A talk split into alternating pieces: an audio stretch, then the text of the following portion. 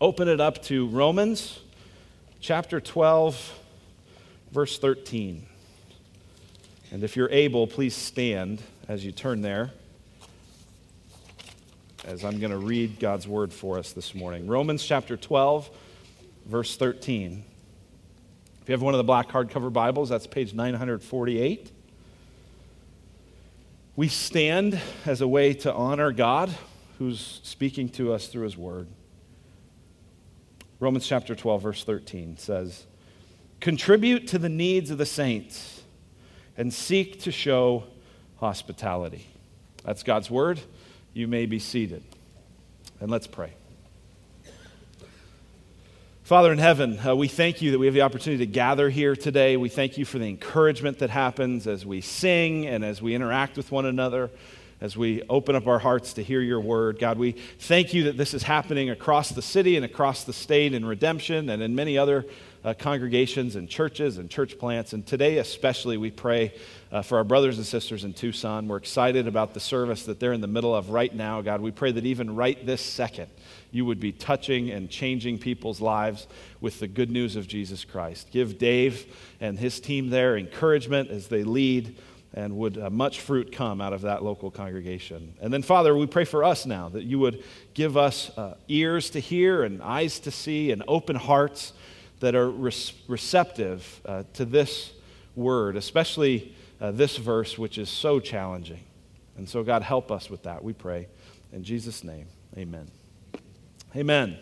Well, in uh, the 360s AD, uh, the Roman Empire had a, an emperor named Julian the Apostate. That wasn't his actual name, but that's what people called him. Uh, his real name was Julian, but they called him Julian the Apostate. And the reason was a few decades earlier, uh, Constantine had become the first Christian emperor in the Roman Empire. And uh, for the first time, persecution was minimized, and it was safe and it was okay to be a Christian and to be a prominent person in Roman culture. That, that was a new thing. But Julian was very literally, not just not figuratively, he was literally a pagan.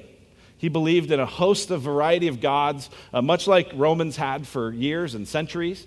And he, when he became emperor, wanted to kind of get rid of the Christian influence. He called it, he called uh, Christians atheists.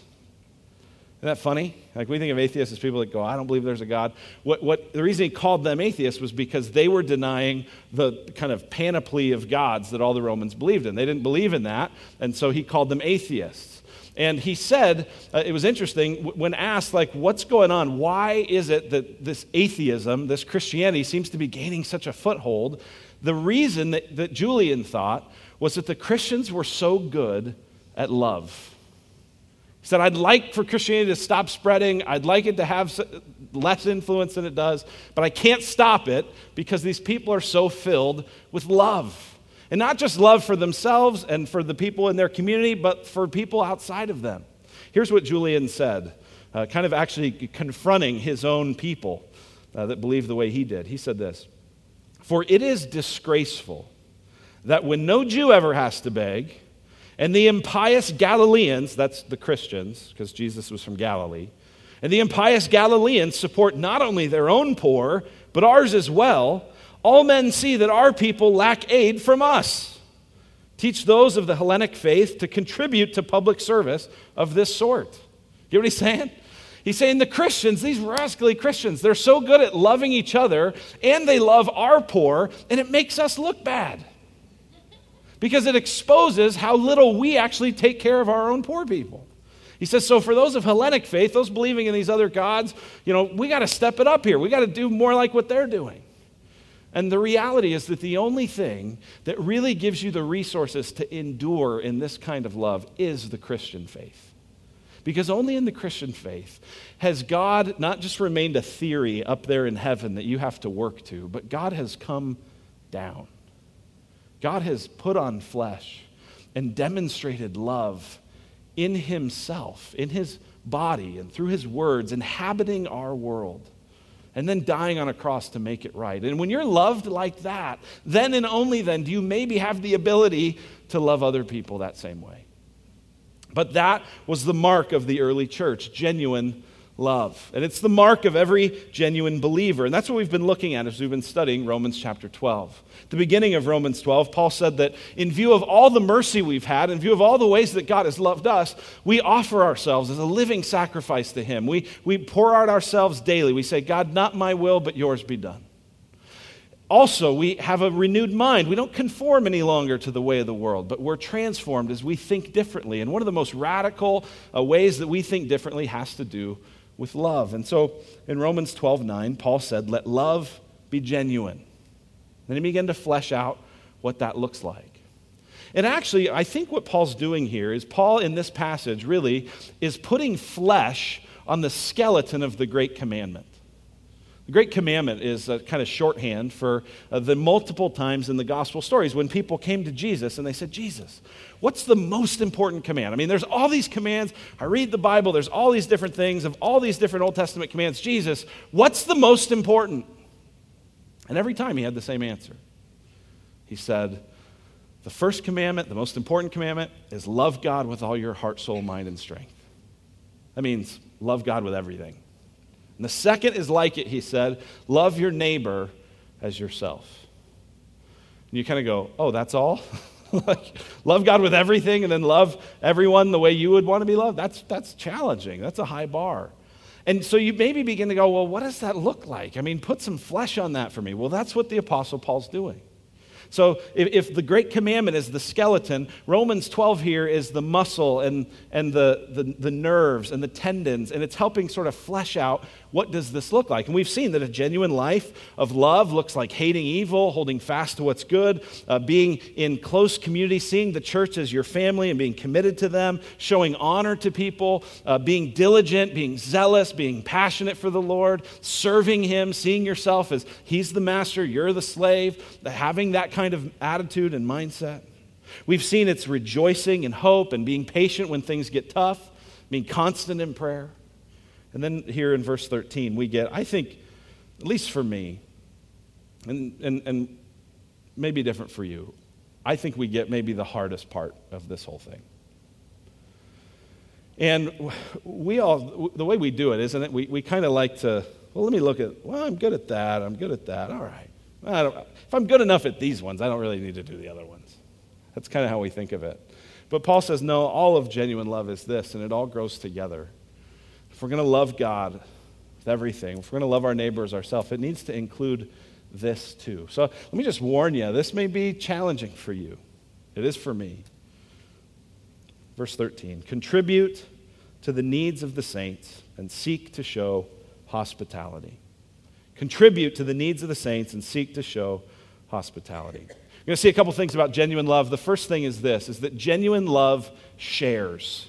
Genuine love shares. That's what this word contribute means. It says contribute to the needs of the saints. This word contribute uh, is a Greek word that's related. Some of you have maybe heard, or you've heard a ministry named, or a song. You've, you've heard things called koinonia.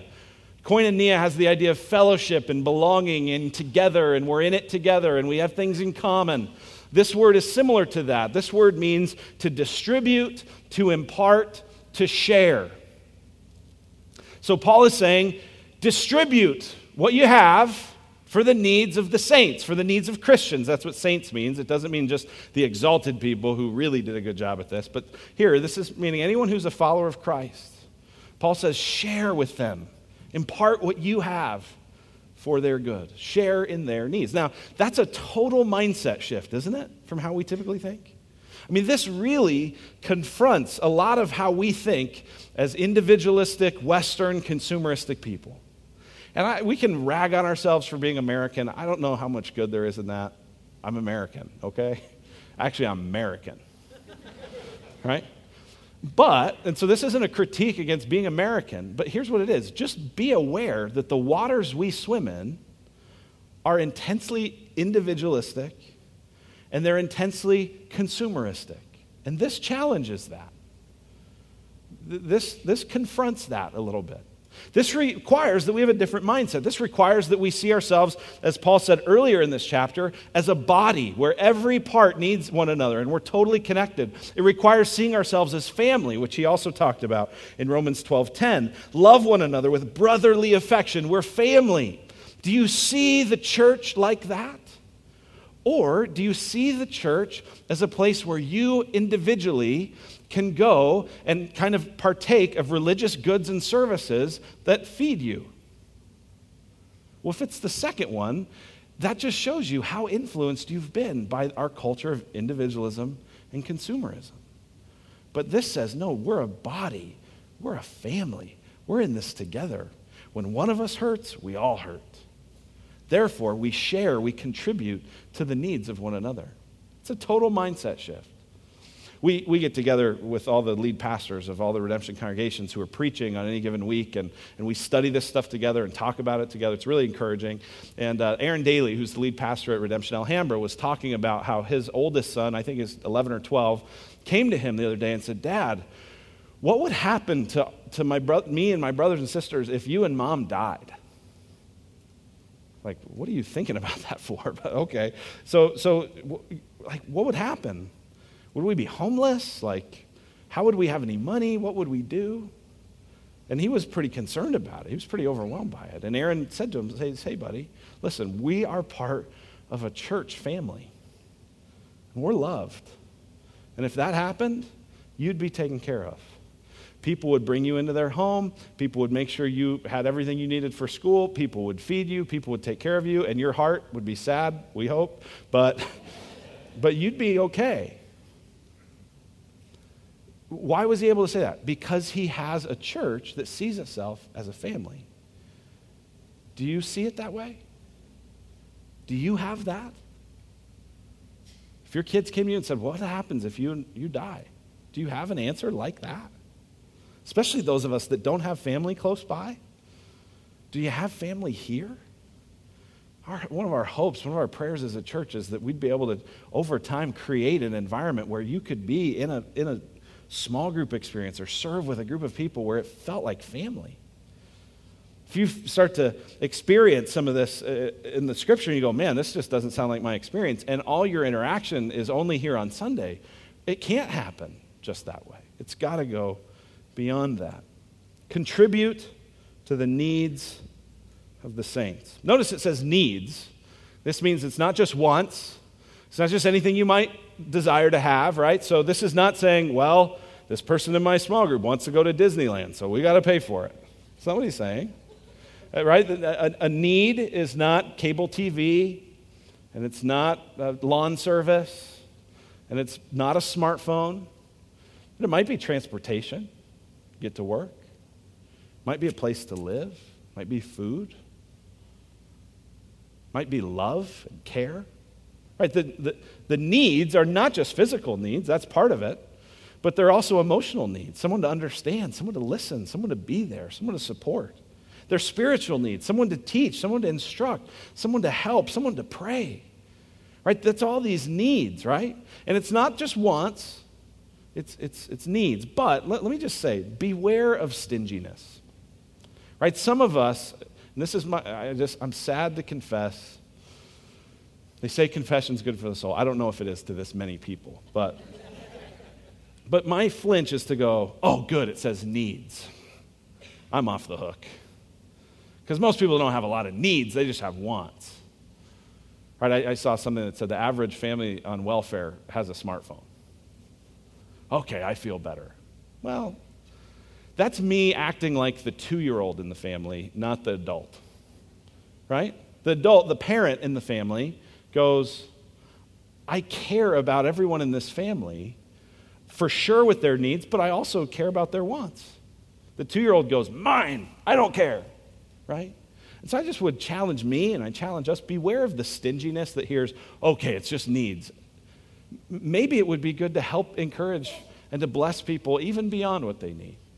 And if our first flinch is no, and if our first flinch is, oh, I don't have to help, that reveals something about us. See, this is a radical teaching. I, you feel challenged by it? This is, this is a challenging, in your face, radical deal. And it's so radical to me that actually, when you read the book of Acts, and it says in the book of Acts that they saw that they had all things in common with one another, and they would share and they would give to each other as each had need. And sometimes they would even sell some stuff to be able to have enough money to contribute to the needs of the saints. Right? That's totally different than us. We're like, well, I just don't have any left over. I've spent it all. I can't help you. And I'm definitely not going to sell something of value to help you. Right? They were so radical in their family mindset and in their community mindset and in their generosity to each other that if you read commentaries on the book of Acts, every one of them will ask the question is, the, is Acts advocating communism? They will ask that as a question. And, and communists will often refer to that sort of thing to go, see, they had it all in common. And they didn't see it as just them and just their private property. Right? You read the book of Acts and you go, did the early church believe in communism? Now, the rest of Scripture helps us see that no, they didn't. There is such thing as private property. Even in the Ten Commandments, the command not to steal assumes that you actually own something for yourself. So, so the Bible's not against private property at all.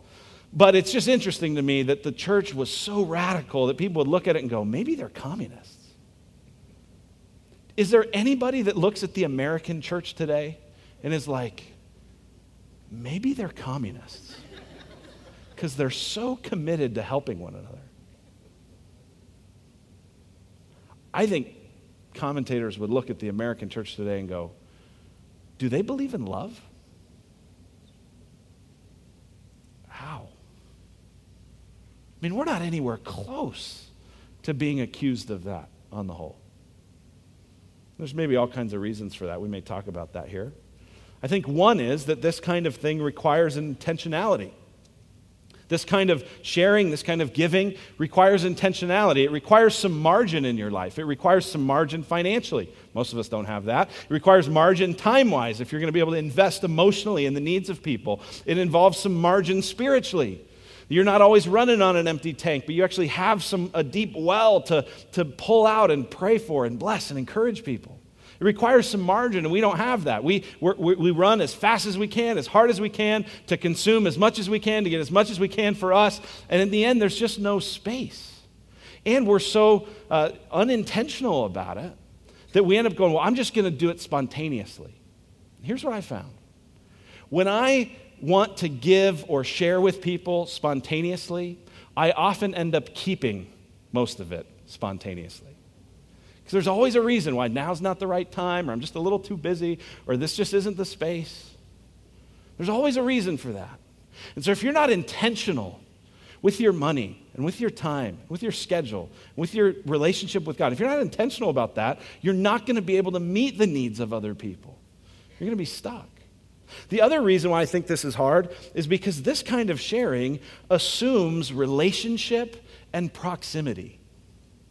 This assumes that we're in such close community with one another that when the need is there, it's obvious, it's seen, it's clear. Again, whether it's a spiritual need or a physical need, whatever it is. But the reality is, we don't live in that kind of proximity. We don't live in that kind of community. We don't live in that kind of relationship. We have to really work hard to force it. And even when we force it, it's really tough, and it sometimes feels like we're just playing. But that's the challenge of this. The other thing that, that makes it hard as it relates to that relationship, that proximity, is that we like to hide our needs. It makes us feel weak if we have needs. It makes us feel, I don't, I don't want people to help me. We have no problem helping them, but we're too proud to ask for help. So we hide it remember one time someone saying, just because the houses look pretty doesn't mean there's no needs. That's true. There are needs. There are spiritual needs, physical needs, emotional needs, all kinds of needs around us and in this church family. And if we don't live in community, if we don't live in proximity, we're never going to be able to love like this. Now, here's what I want you to do. I've got, I've got, uh, it's, it's going to end with homework, but we're going to give you some time in class to do it right now, okay? So here's what I want you to do I want you to grab a piece of paper and a pen, or I want you to actually, I'm never going to tell you to do this again, but get out your phone. If you take notes on your phone, get out your phone, and I want you to write down the names of three Christians in your life, preferably that are not part of your family. I assume you work to meet the needs of your family. That's a dangerous assumption.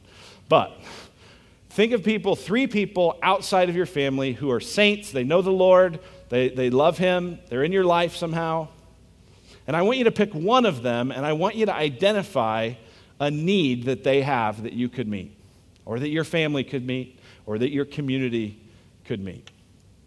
All right, I don't see many of you doing this. I'm serious. We're doing this now. Okay, get it out. Get out the phone, reach in your purse, do it. I'm going to give you a second. I'm going to go off stage actually and get a drink because I'm sweating like a pig. All right, so I'm going to do that. And you uh, think of that one person and think, what's a need that I could meet? And again, it might not be money, it might be entirely something else. But I want you to write down something that you, your family could do to help. All right?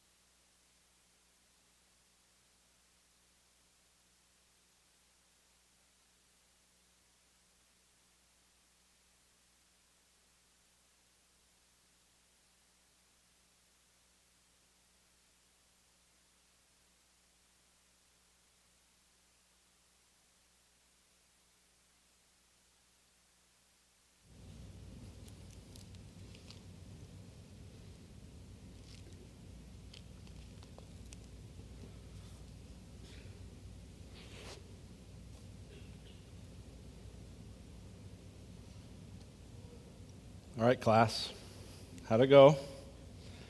Maybe you're still working on it. Maybe it's, maybe it's challenging. I don't know. Maybe it, did it come easy? Is it hard? Just think for a minute. What if something like this became a regular part of your life? What if maybe once a week, maybe as you're kind of preparing for the week on a Sunday afternoon or evening, what if you just thought, who's one person that I could bless this week? That I could meet a need that they have? Maybe it's a need for prayer. Maybe it's a need for encouragement. Maybe it's a need for childcare. Maybe it's a need for gas money. What's a need that I can meet? What if that question became a regular part of your life? Think about how that would infuse your prayers with a new kind of focus and energy. Think about how you would begin to grow in your love of God and others as you did that. The other thing I think about it is you'd probably get pretty overwhelmed pretty fast. Right? Even you just think about those, those few needs. Go, gosh, there's more needs in the world than I can meet. Which is why this is a command to the church as a whole. It's a command to the community as a whole. But also, here's what I'd encourage you. I, I heard this from Andy Stanley once. I, he's a pastor. I, I love this saying. He said, Do for one what you wish you could do for everyone. Do for one what you wish you could do for everyone. You may look at all the needs and all this stuff and go, man, I can't do that. Okay, do for one what you wish you could do for everyone because genuine love shares. All right? Now, here's what's interesting from here. Uh, in the middle of verse 13, the Apostle Paul begins to kind of expand his focus. And we're going to see it actually expand a little bit more over the coming weeks. Uh, because up to this point, uh, he's, been, he's been talking about kind of this center this, this circle that's sort of closely around the Christian of the Christian church, the believers. Right? All of the commands so far have been related to people within the body of Christ, within the family. Okay? But it, in verse uh, 13, at the end, he's going to extend that to strangers. And then in verse 14, he's going to extend it to enemies. Right? So this is kind of a transitional thing. Up to this point, we've been talking about loving one another. And now we're going to move it out just a little bit and, and talk not just about loving one another, but loving the next rung. That's what we see at the end of verse 13. Contribute to the needs of the saints, that's us. Then it goes out. And seek to show hospitality. Seek to show hospitality. It'll move to enemies actually in verse 14, but for now we're talking about outsiders, we're talking about strangers, we're talking about uh, people that are not yet in the body of Christ. You may say these are our neighbors. And the word seek here is interesting. This word seek, it means to pursue and to move decisively toward. So this does not mean if an opportunity comes and presents itself and kind of smacks you upside the face to be hospitable, then do it. It says pursue it aggressively, move decisively toward it. In fact, here's what's so interesting this is the exact same word, but it's translated in verse 14 as persecute. Right, look at verse 14. Bless those who persecute you. What he's saying is, bless those who seek you. Bless those who pursue you, who move toward you decisively. Now, in verse 13, he's talking about moving toward someone aggressively to bless them. In verse 14, he's talking about moving toward someone aggressively to hurt them. But it's the same word. And so it shows you the kind of focus, the kind of intensity here is that Christians are to be people like those early Christians that Julian critiqued, people who don't just look out for their own needs, but they also look out for the people outside of their tribe, outside of their camp, outside of their group. Seek, pursue hospitality. What's hospitality? And we think of hospitality as being, you know, able to look at Pinterest and then recreate it in your house.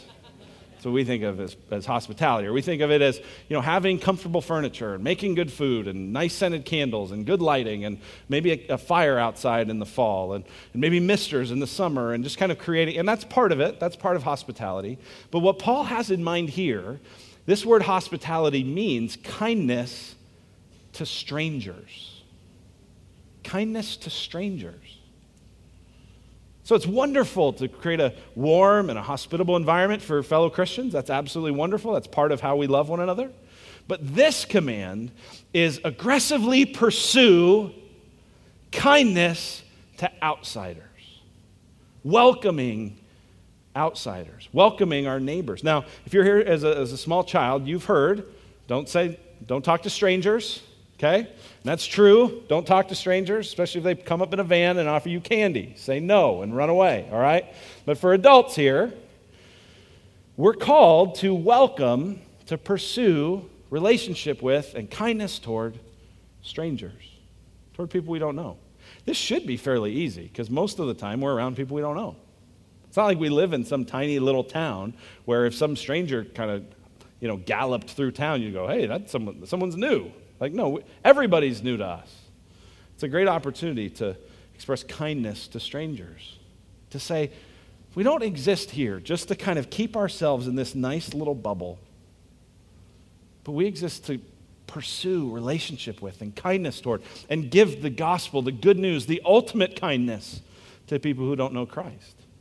It's interesting, even as I think about this verse of, of sharing with the needs of the saints and seeking to show hospitality, to me, for us, as I think about our future as a church, this is exactly the kind of reason why we are buying the land next door that we're buying. Right? 10 and a half acres right next door. Uh, we're in the process of that. We're actually closing in the next couple weeks on that land. And some people have thought, well, why would you do that? I mean, you've got a nice, good space that you're in. It's going well. Everyone's kind of happy, mostly. And it's, it's fine. Like, why, why, why the money? Why the expense? Why the energy? Why the time? Why the focus? Why do that?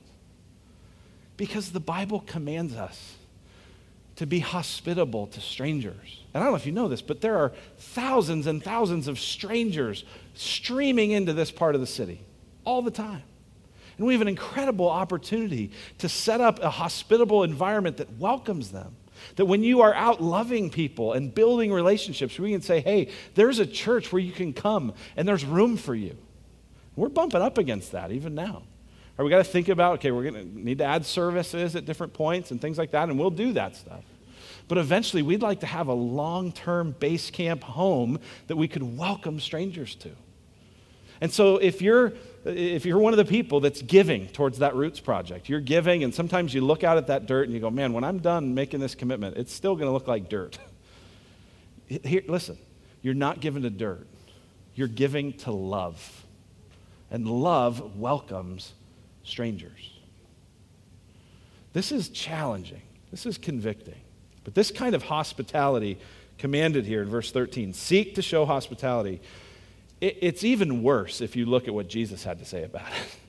And when I say worse, what I mean is if you think this is hard, Jesus like just raised the bar and raised the bar and raised the bar even more. Check this out. Jesus was at a dinner party in Luke 14 and he gave some in- instructions about how we should think about hospitality. He said this in verse uh, 12. He said also to the man who had invited him, When you give a dinner or a banquet, do not invite your friends or your brothers or your relatives or rich neighbors, lest they also invite you in return and, be, and you be repaid. At which point the host is going, That didn't feel very nice. You're critiquing my guest list. Anyway, verse 13. I guess when you're the Son of God, you're allowed to do that, all right? But when you give a feast, invite the poor, the crippled, the lame, the blind, and you will be blessed because they cannot repay you. For you will be repaid the resurrection of the just. Now, listen here. This is not Jesus giving hard and fast rules for who you can have over for dinner. This is not saying, hey, at your next Super Bowl party, make sure you don't know anyone. It's not what it's saying. But what it's saying is one of the ways we use hospitality is a little bit of this for that. You know, I'll scratch your back, you scratch my back. And we like to have people over that might have us over. And, you know, we like to do that kind of thing. And Jesus is saying, no, the heart that I have is a heart that goes after people that can't repay. Jesus is the heart of the one who goes after the one who knows they're sick. He said, I didn't come for the healthy, but for the sick. I didn't come for the righteous, but for the unrighteous. I came to seek and save the lost. That's my heart, and that should be the church's heart. Jesus cranks up the heat even more in Matthew 25. He's describing the ultimate judgment when we're judged according to our deeds. And here's what it says in Matthew 25. It says, Then the king will say to those on his right, Come, you who are blessed by my Father, inherit the kingdom prepared for you from the foundation of the world. For, here's the reason I was hungry and you gave me food. I was thirsty and you gave me drink. I was a stranger and you welcomed me. I was naked and you clothed me. I was sick and you visited me. I was in prison and you came to me. Then the righteous will answer him, saying, uh, Lord, when did we see you hungry and feed you, or thirsty and give you drink? And when did we see you a stranger and welcome you, or naked and clothe you? And when did we see you sick or in prison and visit you? And the king will answer them Truly I say to you, as you did it to one of the least of these, my brothers, you did it to me. So Jesus says part of how we will be judged is based on our welcoming of strangers, our pursuit of kindness to outsiders, especially to the marginalized and the poor and the imprisoned and the helpless. And he doesn't just say, when you do it to them, it's like you do it to me. He says, no, when you do it to them, you're doing it for me. It's incredible. And how much time do you spend thinking about how to serve the poor and the marginalized and the needy? If you're like me, not a ton. It's convicting. Jesus cranks it up even more. In his Sermon on the Mount, he said this for if you love those who love you, what reward do you have? Do not even the tax collectors do the same? It says, even the worst people in society do that. And if you greet only your brothers, what more are you doing than others? Do not even the Gentiles do the same? You, therefore, must be perfect, as your heavenly Father is perfect. Oh, that's hard. No, it's not hard. It's impossible.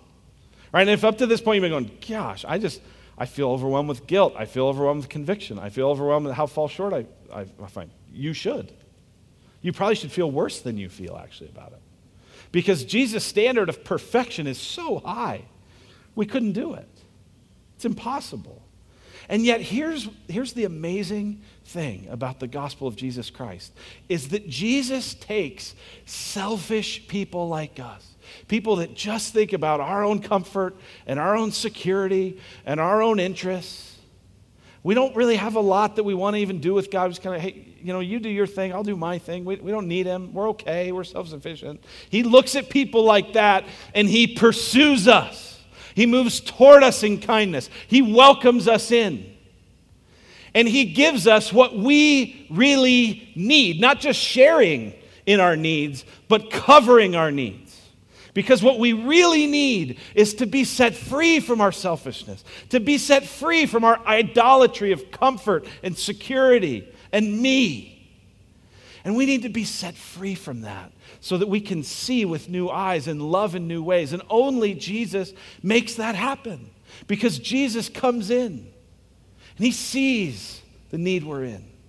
And he lives perfectly in a way that we can't. And he dies a death in our place.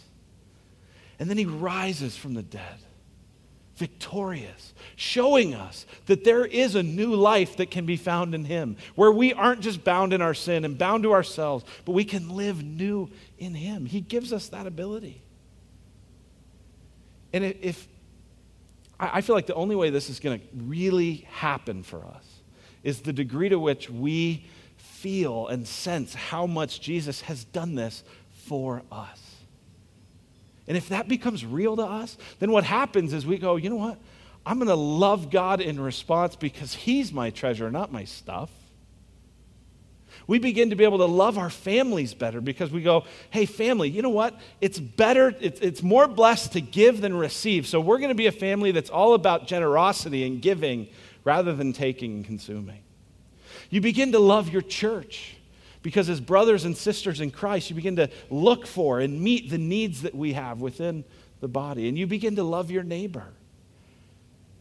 And that happens as you realize that you've been loved like that. You've been loved with this never stopping, always welcoming you in kind of love. Let's pray. Father in heaven, thank you for loving us like this and sending your son Jesus for us. God, we don't deserve it.